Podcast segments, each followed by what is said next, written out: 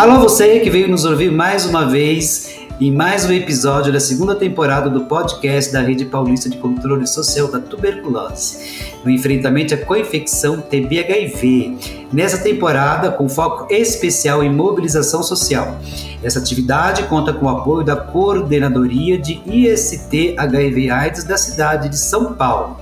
Eu sou José Carlos Veloso. Olá, sou Célia Reis. Olá, eu sou Pierre Freitas. E juntos vamos conversar com Aurélia Rios, psicóloga, mestra em Ciências da Saúde pela Unifesp, ativista política do controle social do SUS e da Política Nacional de Saúde Integral da População Negra. Oi, Aurélia, tudo bom? Boa tarde a todas, todos e todes. Eu sou Aurélia Rios, conforme fui apresentada, tanto no campo acadêmico, de pesquisa, também como profissional de psicologia, com atuação social comunitária. Uh, atualmente eu estou uh, no Conselho Municipal de Saúde, porque eu sou uma ativista do controle social na defesa do Sistema Único de Saúde. Também, recentemente, aceitei o convite desafiador ao assumir a vice-presidência do Sindicato do Estado de São Paulo de Psicólogos e Psicólogas, que é uma grande luta também para a nossa categoria, tanto no contexto da jornada, como das 30 horas. Lembrando que vivemos uma sociedade cada vez mais adoecedora e saúde mental segue sendo um dos principais impactos que, inclusive, acaba refletindo na nossa saúde. Ah, beleza, Aurélia. Então, é, vendo que você é uma profissional da saúde mental também, né? Profissional, ativista,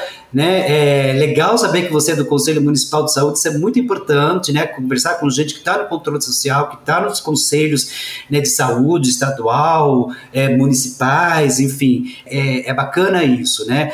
Agora, veja só, Aurélia, deixa eu aproveitar o gancho da sua, da sua apresentação e já te fazer uma pergunta é, é, é, sobre a questão da saúde mental, né? A gente acabou de passar, quer dizer, está passando ainda, né? A gente não acabou de passar, a gente ainda está enfrentando né, uma pandemia, a pandemia da Covid-19, né? Novo coronavírus, da, da Covid-19, que ainda está entre nós, né? E, e, essa pandemia ela deixou escancaradas assim, diversas questões relacionadas à saúde mental, né? Como é que isso está sendo tratado no SUS, nos serviços de saúde, e como é que o controle social está fazendo o controle disso, é, é, na sua visão, Aurélia? Boa sua pergunta. Antes de mencionarmos a questão do controle social, Sistema Único de Saúde, trazendo foco para o contexto nacional, precisamos também dizer o quanto a, a Covid-19, que é essa infecção respiratória aguda, ela foi algo de extremo, extremo cuidado, de exigência, de urgência e de emergência num contexto global. Uh, só para vocês terem uma noção, a Organização Mundial da Saúde, ela coloca que 80% das pessoas que contraem a Covid-19, elas desenvolveram sintomas leves e moderados. É, algumas em processo ainda de recuperação, precisando de internações hospitalares. Isto, de uma certa forma, passa a impactar na sua condição social. Certamente, algumas sequelas que seguem ainda em estudos, elas passam a causar uma gravidade no aspecto psíquico.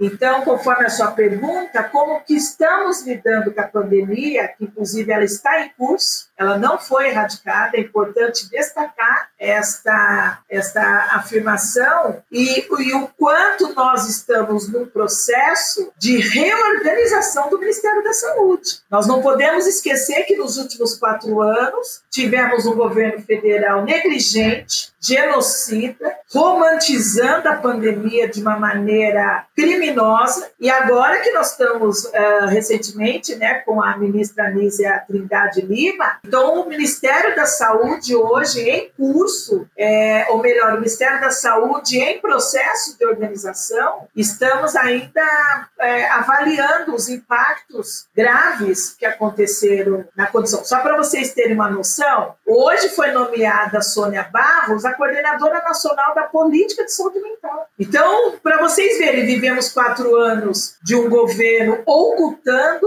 é, apagando dados, isso também é outro agravante, nós não temos dados específicos, né, dados qualitativos, ou melhor, quantitativos e ativos do, do cenário Covid-19 do Brasil. Então, eu posso estar aqui colocando como possibilidade de reflexão que nós seguimos em cuidados relacionados a esta pandemia, entretanto, também é um desafio para as redes de atenção à saúde, assim como no Ministério da Saúde, que segue num processo recém-constituído. Sim, Aurélia.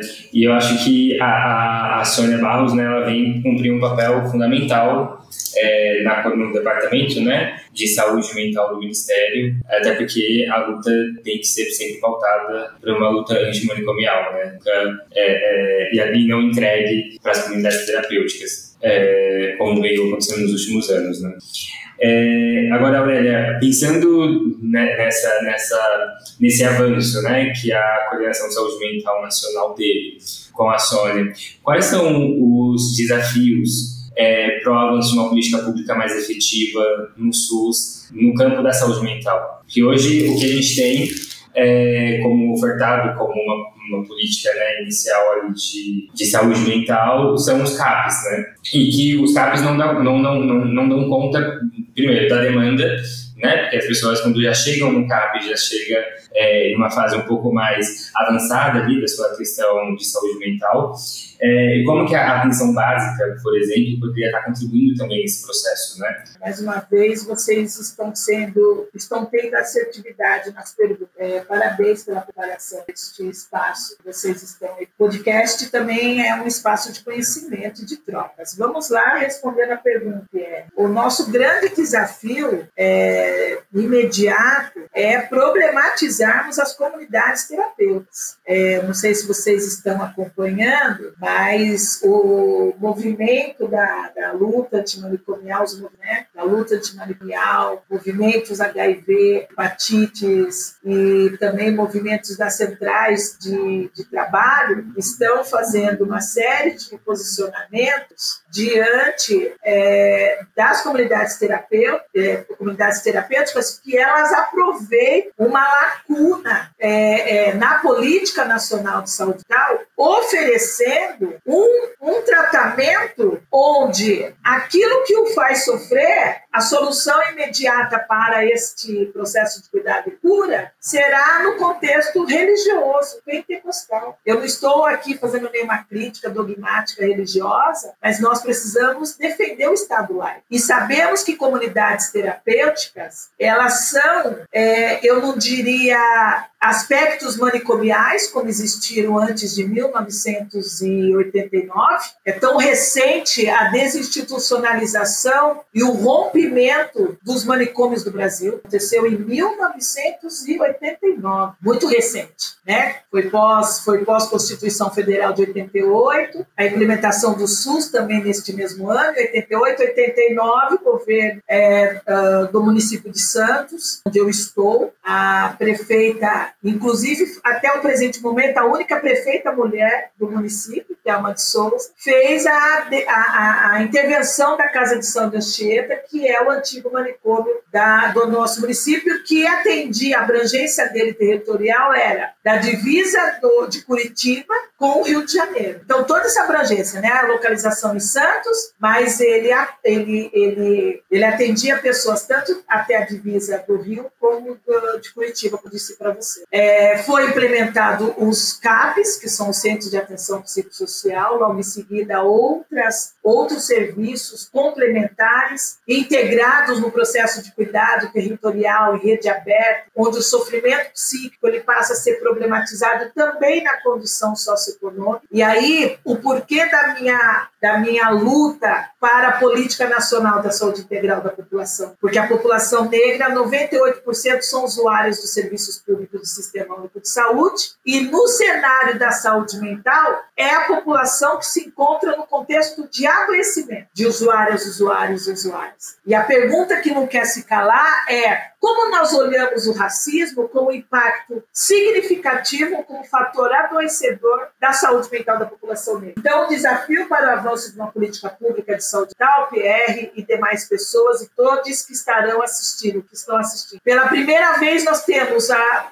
eu posso aqui estar equivocada, mas eu talvez seja a segunda mulher que assume a coordenação nacional da saúde mental do Brasil e a primeira mulher negra. A Sônia Barros, ela é uma ativista da, da luta antimanicomial desde o começo da desinstitucionalização, estou falando ali, década de 80, ela começa como ativista, né, 70, 80, e era, na época, a única que pautava o racismo na condição de saúde mental. Agora que estamos olhando na, a, a, a, o quadro da saúde mental no contexto do racismo. Então, o desafio é olhar para o triplé que adoece essa sociedade, que é o capitalismo, o machismo e o racismo. Também precisamos dizer que o índice, talvez, é, talvez não, vamos lá. Hipoteticamente, as mulheres são as mais atingidas na condição da sua saúde. É, eu acho que, é, pegando só esse ponto que você trouxe, Aurélia, como que o nosso desafio é, enquanto ativista de controle social, né, para o SUS e dos direitos humanos e até mesmo para o poder público, é como trabalhar a prevenção sem trabalhar, ou melhor, trabalhar a prevenção para não ter que só tratar a causa, que é o que a gente faz, né? Em todos esses períodos de, de sistema único de saúde, é, grande parte das ações é, e do investimento até mesmo que o, Estado coloca para a saúde, ela sempre está pautada no campo do tratamento, né? E que é mais caro esse tratamento. E em vez de trabalhar a questão da prevenção e, de, e isso está passando por todas as questões, né? Por todas as doenças. É, a gente não fala, a gente não tem uma, uma, uma uma política de falar sobre prevenção a todo momento, né? Isso de todas as questões de saúde, na questão de saúde mental, de, de falar sobre dicas, sobre é, lugares que as pessoas que estão com alguma questão ali poderia estar tá indo, né? É, para estar tá amenizando o seu sofrimento. Não vai, pode ser que não resolva o sofrimento da pessoa, mas pelo menos dá um, um, certo alívio porque vai ter alguém que escute, né? Então, eu acho que um, um dos nossos desafios, né, é, enquanto é, mobilizador e ativista do controle social, é, não só da saúde, mas até do controle social mesmo para a efetivação da democracia, né, da garantia de direito, é, tanto sociais é, e fundamentais, é, como que esse como que esse processo é um, passa por essas questões e que não dialoga muitas vezes com as pessoas que mais utilizam o serviço, que é a população negra, que em especial é as mulheres negras, né, como que, que o sistema está tão é, é, inserido né, dentro desse racismo é, estrutural e institucional que não consegue observar é, ações de prevenção né, para lidar ou para falar, para tratar com as populações que mais acessam o serviço. Né? O processo é inverso, geralmente eles excluem essas pessoas é, para depois tratar lá como um processo de sofrimento psíquico ou qualquer outro sofrimento de saúde. Né?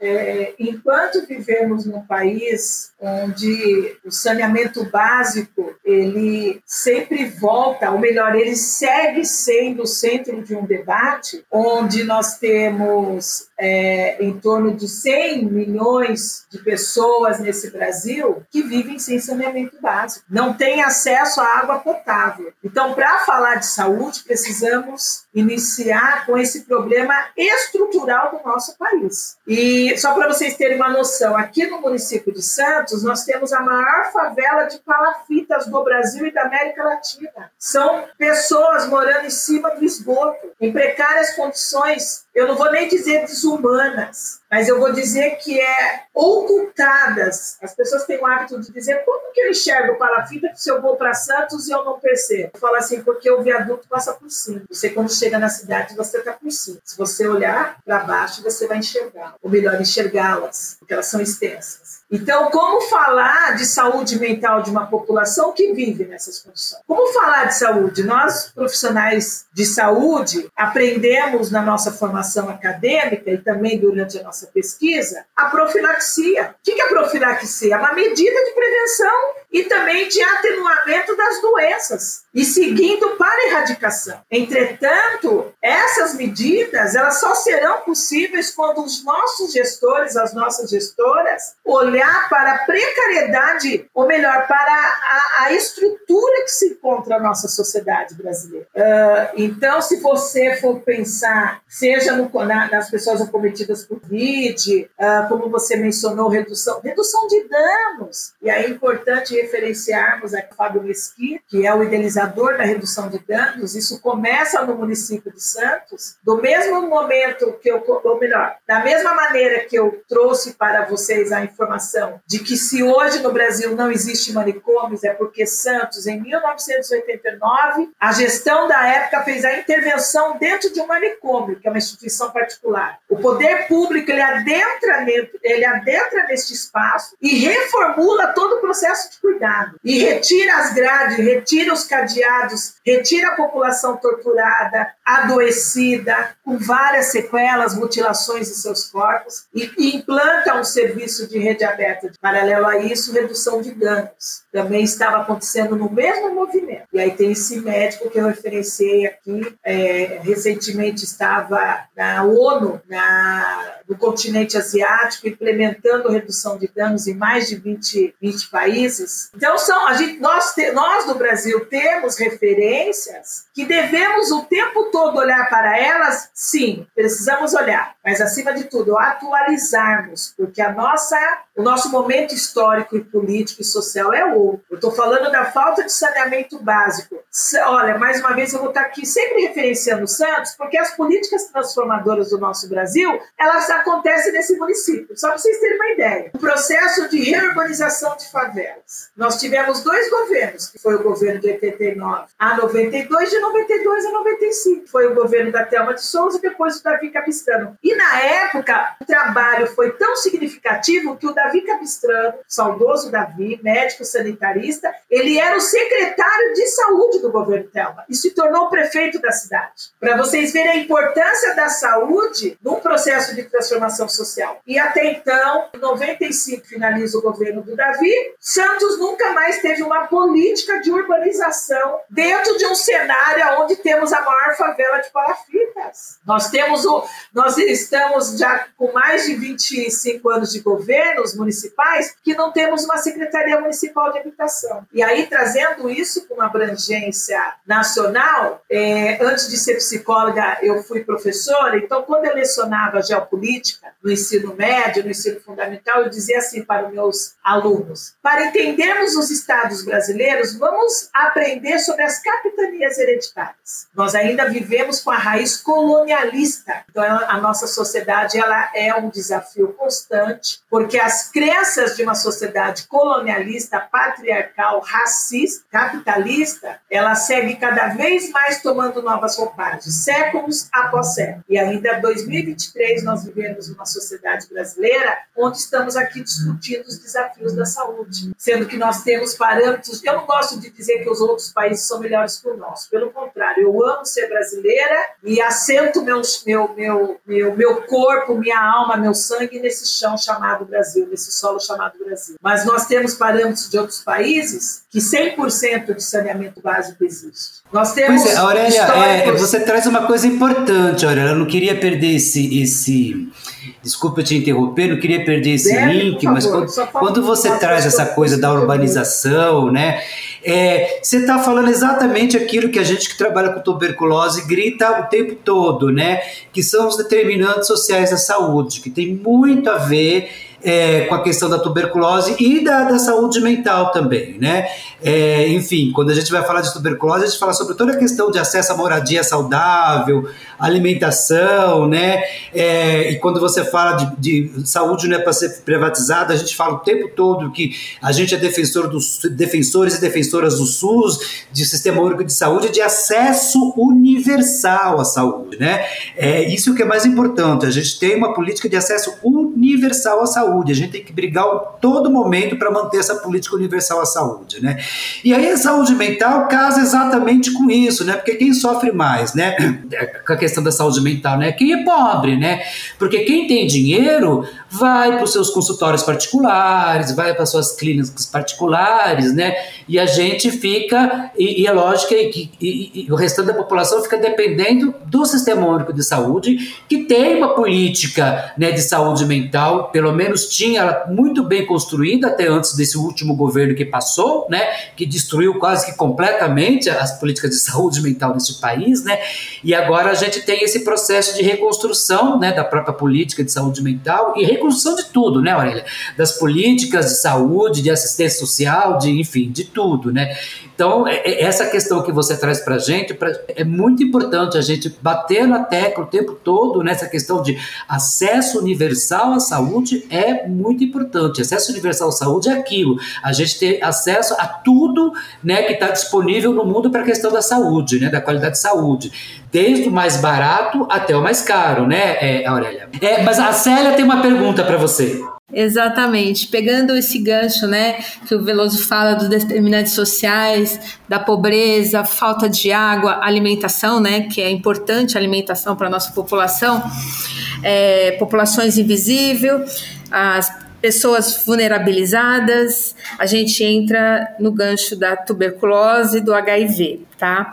Eu te pergunto, hoje, diante de toda essa mudança, de toda essa reconstrução, quais são as ações e trabalhos que estão sendo desenvolvidos pelo SUS referente à saúde mental para o atendimento dessas pessoas, né, é, acometidas por Covid, tuberculose e HIV? É, Célia, conforme coloquei inicialmente, é, nós nem completamos ainda, né, 100, 100 anos, ou, perdão, 100 dias do governo federal, mas estamos no processo de reconstrução de São ótimo. Então, se você menciona, é, se eu for aqui mencionar quais estão sendo as ações pensadas para o fortalecimento é, da rede de cuidado à saúde brasileira, eu vou dizer a você que nós estamos em desenvolvimento. É, teremos agora a conferência nacional e olha mais um agravante, uh, já que você trouxe este este grande desafio. As conferências municipais, estaduais e nacionais, ou melhor, e nacional, elas são tão importantes porque são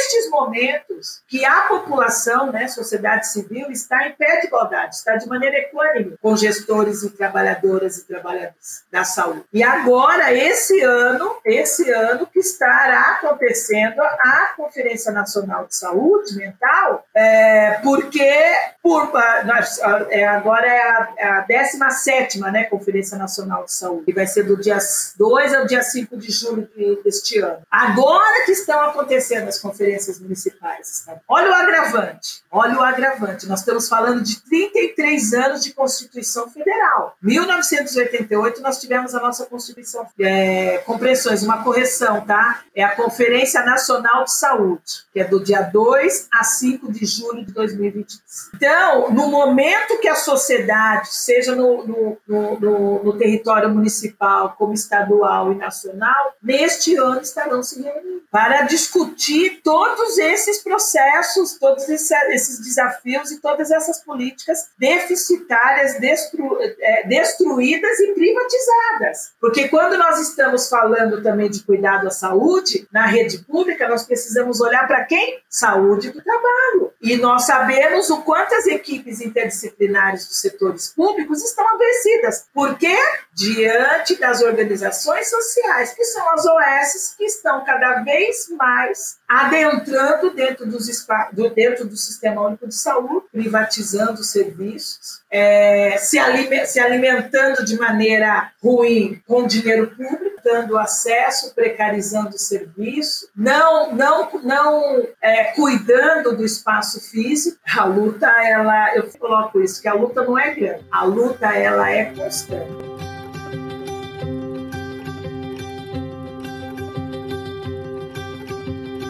Trazendo essas reflexões né, que você trouxe para a gente agora, né, como que é, as políticas né, estão sendo pensadas e até mesmo com a participação do movimento social, né, do controle social nesse processo, é, na sua avaliação, assim, é, como o contexto de estigma, preconceito e discriminação relacionada à tuberculose e ao HIV contribui para o adoecimento mental, né? Como que, que, que, esses estigmas, né? Que por falta de informação, por falta de prevenção, enfim, as pessoas acabam criando um, um, um dito popular, né? Quase um dito popular de algumas questões estigmatizantes e que contribui para o adoecimento das populações que perpassam, né? Já tem N vulnerabilidades, né?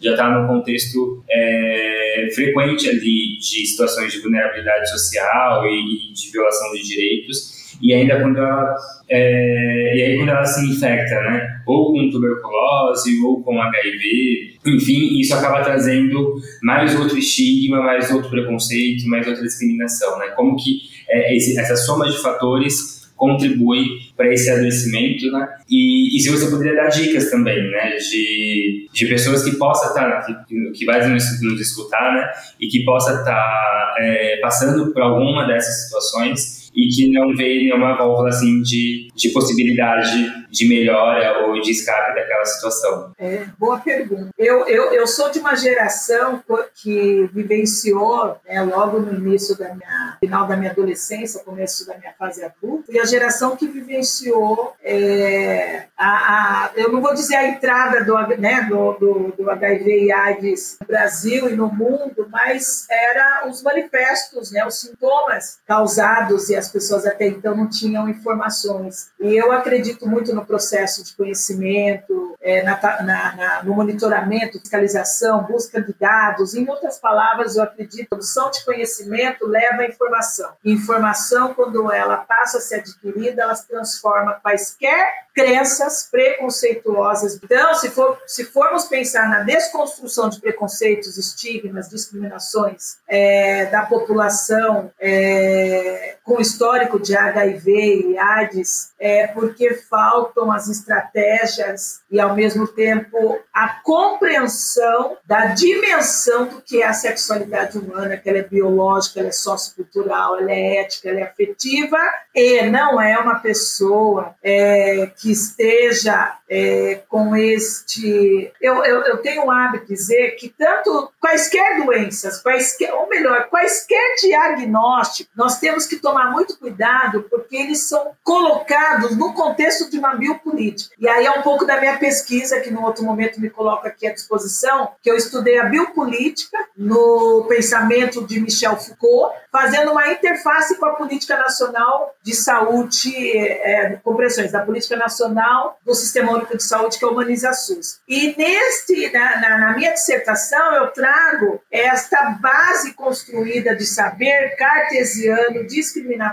que são os quadros fechados de diagnóstico. Por exemplo, uma pessoa que tem um diagnóstico, um CID, né, Código Internacional de Doença, que ela sai lá do equipamento é, de cuidado com o CID, esquizofrenia, psicose, entre outras, essa pessoa carrega com ela esse CID o tempo todo. É a experiência que eu tenho de trabalho. Ela carrega na tua bolsa o, o cartão SUS, o CID e os medicamentos. Algumas nem RG possuem, porque elas se apresentam na sociedade o tempo todo com o que elas têm. E não é diferente também de uma pessoa que esteja com, com é, é, o HIV. Por quê? Porque no ato de cuidado não existe doença, no ato de afeto, de amor, de reciprocidade, o que nós não podemos assumir na nossa condição, na nossa relação afetiva sexual, é a responsabilidade e a negação diante daquele que se apresenta para mim com esse histórico. Uma pessoa que, que tem um quadro de sofrimento psíquico que ela não pode amar e ser amada, uma pessoa com HIV não pode amar e ser amada, o que falta de fato é formação permanente e constante em todos os espaços da sociedade. Não é só no ambiente escolar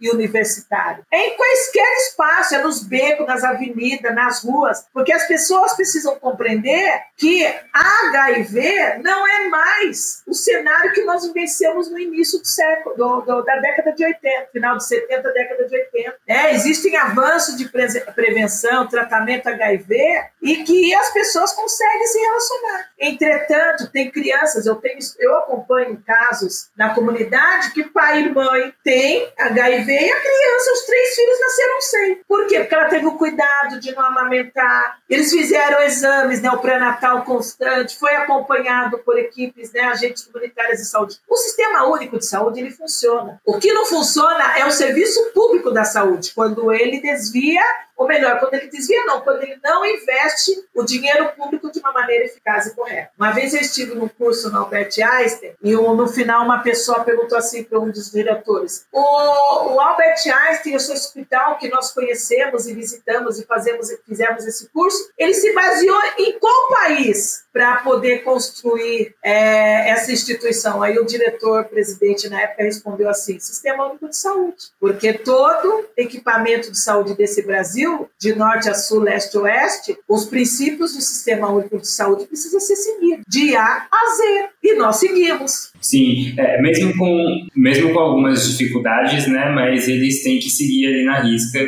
o que preza o Sistema Único de Saúde, né, as diretrizes nacional. Né? Eu acho que é, é, isso é, um, é, de fato um, um dado muito importante porque as pessoas é, deveriam ter o mesmo acesso, né, por exemplo, as pessoas do Nordeste deveriam ter o mesmo acesso das pessoas do Sudeste, né, no quesito saúde. E a gente vê que não é assim por conta de N questões políticas e, e de priorização em investimentos que muitas vezes não é da saúde, né? São investimentos de política, política de politicagem, digamos, e não de política pública de fato, né, que vai atender ali a população na sua essência e na sua necessidade.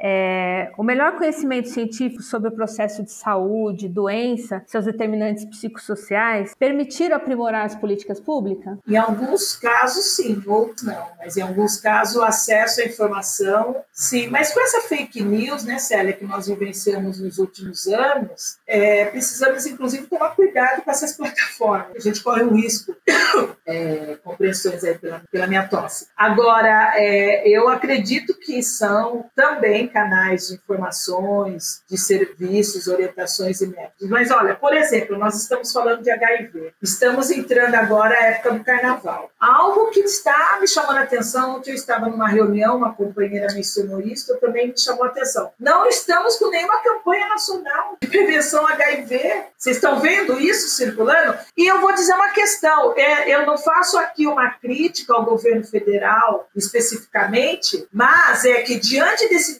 desmonte que nós acabamos encontrando, início agora, início não, né? Porque as comissões de transição começaram no ano passado. Nós não estamos em, em, em série, né? Então as campanhas estão acontecendo em níveis municipais, estaduais. Então, para vocês verem é, é, o quanto esses obstáculos de prevenção, de cuidado, como eles estão sendo, inclusive, mecanismo é, é, é, é de falta de uma, de uma é, não é de falta, né? Porque assim, de uma falta de acesso ao cuidado. Eu convivo com pessoas é, que têm HIV, profissionais da saúde principalmente, que é o público que eu mais desenvolvo relações sociais por conta da minha área, mas eu conheço pessoas de outras áreas também, e que tudo bem, estão vivendo aí tudo bem. Eu conheço pessoas também que têm esquizofrenia, psicose e que fazem as sessões de psicoterapia, tomam as medicações de maneira correta, com acompanhamento do psiquiatra, estão indo bem. Agora, é aquilo que o, o eu esqueci o nome dele, é o Veloso, né, que colocou,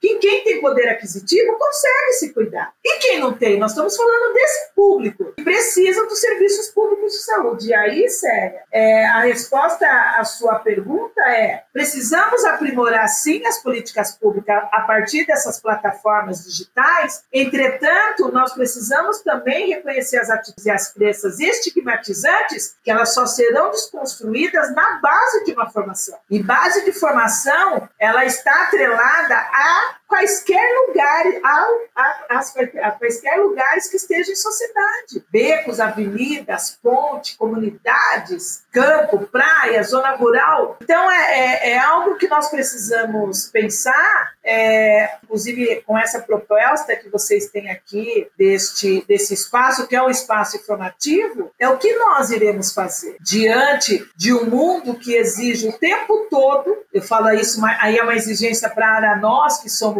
ativistas, que somos pessoas comprometidas de fato com a transformação da nossa sociedade. Não olha, eu não estou fazendo nenhuma crítica, mas o capitalismo ele nos ensina o seguinte: que todo mundo tem acesso, todo mundo tem força, pode conseguir as coisas com força de vontade. Nós sabemos que não é isso. Nós sabemos que existe uma categoria, e se nós fizermos um recorte racial, ela é privilegiada, ela tem acesso a séculos de todas as melhores condições. Enquanto a outra população, que aí eu falo, aí eu trago isso para o texto da minha população negra, dos nossos povos indígenas, das nossas populações tradicionais, que, diante de atitudes estigmatizantes, discriminatórias, exploratórias, a falta de acesso e, e o processo de adoecimento, ele atravessa muito mais rápido os nossos corpos. Vocês comentaram da tuberculose. A tuberculose é uma doença secular. Ela existe até hoje no nosso país e passa a ser um tabu. Por quê? E as condições de moradia das pessoas que acabam adquirindo? Porque isso é também uma outra área que, que eu, eu identifico, né? Porque quando eu faço visitas domiciliares, eu não vou olhar somente a pessoa que eu estou cuidando, eu olho a família. Eu olho os direitos que essa família tem. E aí vamos remeter ao nosso direito constitucional? Eu entro num espaço onde não tem saneamento básico, onde, o que, que eu vou ver ali? Vou ver saúde? Vou ver felicidade? Vou ver saúde mental plena? E vou dizer que aquelas pessoas elas estão ali porque elas escolheram estar ali, morando naquelas condições? E aí, quando eu vou ouvir as suas histórias, eu as reconheço como quinta, sexta, sétima, oitava, ou seja, gerações de séculos que arrasta até hoje no nosso país as várias vulnerabilidades e desigualdades. Compromete a nossa qualidade indiscutível.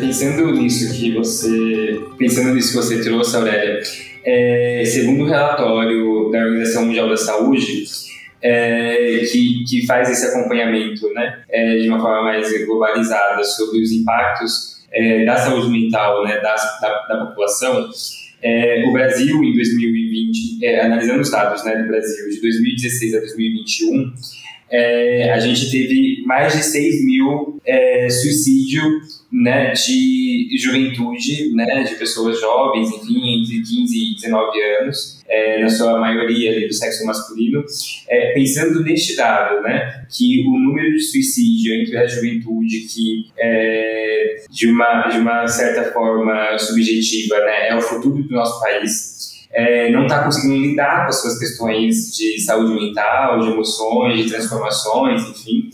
E qual é o desafio para os próximos períodos? Né? Será que, de fato, é, o poder público, né, em sua amplitude, não só pensando na saúde, mas pensando em outras políticas públicas, que também contribuem para essa, para esse, esse, esse sentimento de, de melhoramento, né, sentimento de uma melhor saúde mental, digamos, é, como você vê assim na, nas perspectivas para a próxima década? Assim, você acha que o poder público vai olhar para essa questão da saúde mental como uma questão central ali para o bem-estar do, do, cidadão, do indivíduo, enfim, até, pra, até pensando em, em acesso de outras questões relacionadas à saúde, à habitação, à própria educação, né, ao acesso é, de fato e de uma forma mais é, imparcial né, do conhecimento, enfim. Como que você vê o próximo período? Assim? Você acha que agora a gente consegue, tendo a pandemia, né, esses dados de saúde mental, de suicídio entre juventude, há alguns anos ele já vem crescendo, né? Sempre foi uma questão ali que as pessoas que trabalham com saúde mental, ou que estão tá um pouco mais próxima, estão tá observando, mas por decorrência da pandemia esse número triplicou assim de uma magnitude é, gigantesca e a gente vê poucas ações, né? Poucas ações mais efetivas. Bem que a gente estava em um, em, em, um governo, né? Pensando em uma política mais é, nacional, até porque, é, felizmente, é a política nacional que acaba embasando as ações dos estados e dos municípios em diferentes áreas, e na saúde mental é uma delas Mas como que você vê assim o próximo período? Você acha que a gente vai ter um período que vai avançar muitas políticas que às vezes até nos governos anteriores, né, antes desse último que, que, está, que esteve aí, a gente tinha um pouquinho mais de possibilidade de pensar em outras estratégias, mesmo que essas estratégias não chegavam é, mais efetivamente ali na ponta, mas dava tinha uma, uma, uma para algum lugar para encaminhar aquela pessoa que estava com alguma questão ali da sua saúde mental. É, você acha que a gente vai ampliar esses acessos agora, nesse período? Até porque os dados eles são alarmantes, né? A gente tem aí crianças que, que, que perderam seus pais, né? Então são, estão órfãos, às vezes órfãos de uma família toda, por conta da pandemia, e que elas vão ter aquelas questões delas. Com certeza ela vai ter questões ali para ser trabalhada e que vai impactar na sua, no seu jeito de ver o mundo, no seu jeito de se relacionar, no seu jeito de viver nesse mundo, né? E, e, infelizmente a gente vê uma dificuldade dessas crianças, né, que estão em sofrimento é, psíquico de ter acesso né, a, a, um, a, um, serviço de saúde mental que seja mais inclusivo e, e, e, e, com um olhar mais universal, né, pensando em acesso até a outras políticas mesmo. Estou dando um exemplo da criança, mas a gente tem adolescentes, adultos, enfim, também passando pelo mesmo processo e não tem um, uma retaguarda né, do poder público, do SUS, é, nesse momento que está sendo tão frágil. Assim, pode ser que um, um, processo de terapia ali de um período de 6 ou 12 meses, pode ser que as questões dela sejam é, encaminhadas, né? ela consiga é, é, olhar o mundo de outra maneira e consegue, e vai até fazer outras coisas, deixar a terapia,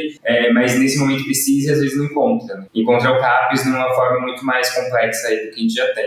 Então a pergunta é mais nesse campo, né? Quais são, o, o que você enxerga, né? Como que você analisa a, as conjunturas né, para a próxima década nesse campo de saúde mental. Assim. A gente pode, como que daqui a 10 anos a gente vai estar tá eu costumo colocar que eu não sou otimista, eu sou uma ativista, porque eu acredito na participação popular, num processo de, é, num processo de igualdade para que o Estado cumpra verdadeiramente a sua real função. Quando o Estado ele não cumpre, então precisamos o quê? Fiscalizar, intervir, propor, discutir e talvez transformar ou, ou transformar, modificar o gestor que não esteja cumprindo o papel o Estado. Ele tem como responsabilidade frente aos nossos cuidados. Isso tudo eu respondo porque o suicídio ele é muito complexo, ele tem múltiplas determinações de análise. Ele precisa também ser discutido, problematizado, informado na estrutura da sociedade. Mais uma vez, não somente no campo da educação, em quaisquer espaços sociais. E aí falar e o, o suicídio, vamos lá, né? Se nós formos falar de pautas é, estigmatizantes, discriminatórias, é, que sofrem com os preconceitos, o suicídio também é um deles. Assim como falarmos da saúde mental, como falarmos do HIV, como falarmos da tuberculose, nós estamos falando da mesma maneira, porque a pessoa que comete, ela, ela é é, julgada, assim como a sua família, responsabilizada, culpabilizada. Mas em nenhum momento a gente olha para a sociedade como fator adoecedor daquela condição individual. E não é somente individual, porque ninguém é ermitão, ermitã, ninguém vive isolado. A partir do momento que você se encontra dentro de uma sociedade, ela é responsável pela transição do seu corpo em vários espaços que você circula. Então, falar do suicídio, assim como as demais temáticas que aqui vocês estão elencando,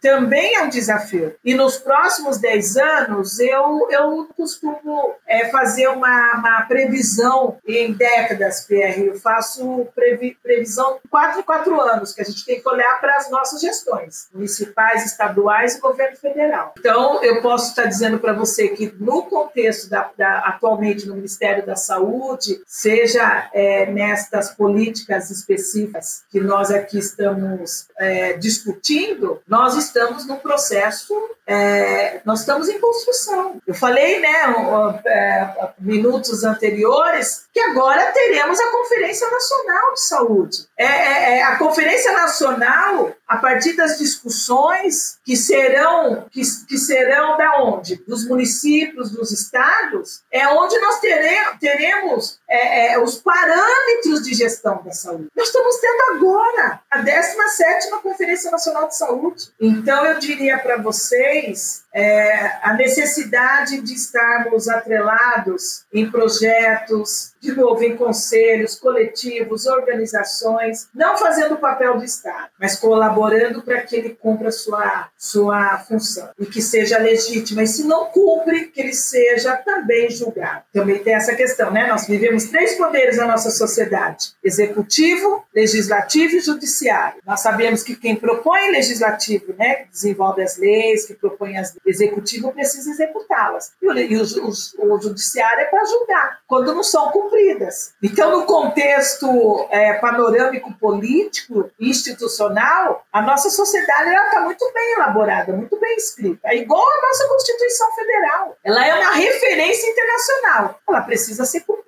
Para ser cumprida, precisamos ter participação. Para termos participação popular em pé de igualdade com o Estado, nós precisamos desenvolver ações o tempo todo nos espaços sociais para que as pessoas é, possam compartilhar suas experiências, suas críticas, seus desvaneios, suas dores, seus afetos, suas idealizações. É, quando as pessoas falam assim, por que, que você vai lá na favela? Eu falo assim, ó, primeiro que eu não vou, né? Eu vou em espaços comunitários. E segundo, eu não tô, eu não aceitei, eu não acordei um dia dizendo, ah, hoje eu vou ser uma psicóloga social comunitária. Não, é um processo, é um processo de, de ações, de participações, onde eu acabei chegando dentro de um espaço comunitário para acolher uma mãe onde o seu filho suicidou. Olha a importância do. Importância não, olha como o suicídio ele implica muito na minha condição atual. Eu fui acolher uma mãe que o filho suicidou dentro de uma comunidade. E aí, a partir daí, eu começo a ouvir essa mãe e descubro mais 5, mais 10, mais 15, mais 20, e aí é um caminho sem volta. Eu, aí vocês vão falar assim: ah, mas você está transformando o mundo? Não, não estou se transformando. Eu estou colaborando com atividades implicadas naquele contexto social, político, educacional, cultural,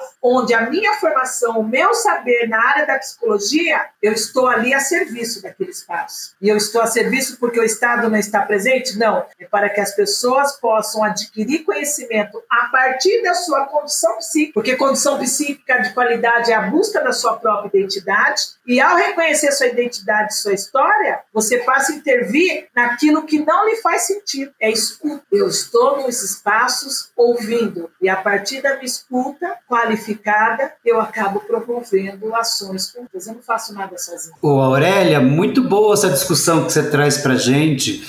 Né, de espaços comunitários, né, porque os espaços comunitários ficam aí no território, né, nos territórios onde as pessoas vivem, onde as pessoas usam os serviços é, de saúde socioassistenciais, onde as pessoas são violadas de diversas formas, né, tanto institucionalmente como fisicamente, é, e, e, e, nos espaços onde acontecem as coisas, né. É, é, muito bom essa discussão, né, você trazer essa discussão para a gente, a gente sabe da importância que é estar é, tá inserido nesses espaços comunitários e dar voz, né, é, é, aos espaços comunitários, né, fazer realmente com que os espaços apareçam e, e, e mostrem as demandas, né, as demandas do, do, do, do, território, né, que é a questão da saúde, da educação e de todos os determinantes sociais que fazem parte aí dessa nossa história, é, do SUS, do SUS, da, da política né, é, da política de saúde mental, da política de, de alimentação e nutrição, todas essas, essas políticas que a gente está reconstruindo agora depois desse tsunami que a gente teve no, no, último governo que destruiu quase todas as nossas políticas é, de proteção social, na verdade, né? Porque a gente está falando, na verdade, de proteção social, né? É, se, um país que tem proteção social e que leva a proteção social a sério é um país que tem realmente que respeita ah, os direitos humanos, a cidadania é, dos seus habitantes. Né? Então é isso, é muito legal essa sua discussão. Obrigado por você estar aqui com a gente hoje discutindo isso, trazendo todas essas questões para a gente refletir, para a gente continuar trabalhando nos nossos espaços né, de, de, de controle social, de articulação política é, e de mobilização social, que é isso que a gente faz. Você aí em Santos, a gente na Rede Paulista de Controle Social da Tuberculose, com outros movimentos de HIV, AIDS, hepatite, é, hanseníase, LGBTQIA+, enfim, a gente faz essa corrente de união aí, né, e, e realmente de, de, de, de, participação, de representação nos espaços de controle social de controle social de tudo, né, da saúde, é, é, da assistência social, da educação, enfim, né, das políticas de proteção social, né. Eu queria muito agradecer, né, já querendo tomar muito seu tempo, agradecer a sua participação valiosa, a, a, a, equipe, né, aqui, ao Pierre, a Célia, a nossa equipe off aí, o Guilherme, que está aí, vai, que, que, cuida do nosso som. E muito obrigado pela sua participação, viu? Gratidão sempre é recíproca. Na minha religiosidade, que está pautada nas matrizes africanas, costumamos dizer a do pé. A do pé não é uma gratidão que é dando que se recebe. É, apesar que eu acredito também neste viés de reciprocidade. A do pé para nós no Urubá é só pelo fato de eu estar aqui, ter junto com vocês esses minutos juntos, promovendo a nossa mudança. Gratidão, gratidão. A do pé é, Aurélia, muito a obrigado. É... Gratidão. Obrigado, gente. Lembrando sempre que essa é uma atividade do projeto Ações Colaborativas no enfrentamento à coinfecção TB-HIV, é, mobilização social, né? Esse é um projeto que tem o apoio da Coordenadoria é, de IST HIV AIDS da cidade de São Paulo. É, a gente também tem as nossas lives com convidados e convidadas e convidados mensais, onde a gente aborda diversos temas correlacionados à tuberculose, HIV AIDS. É, e a gente também tem as nossas atividades presenciais, que são as nossas salas de conversa em, em comunidades, é, em organizações sociais, enfim, diversos serviços também aqui na cidade de São Paulo, que é mensal. Né? Olha, sigam a gente nas nossas redes sociais, arroba Rede Paulista TV, a nossa página no Facebook, a nossa, o nosso canal no YouTube, Rede Paulista de Controle Social da Tuberculose, que a gente também tem diversas, todas as nossas lives e vídeos estão lá no canal do YouTube. E, claro, o nosso podcast aí nas principais plataformas de, de transmissão de podcast. Gente, muito obrigado, adorei o papo, adorei a conversa e até uma próxima.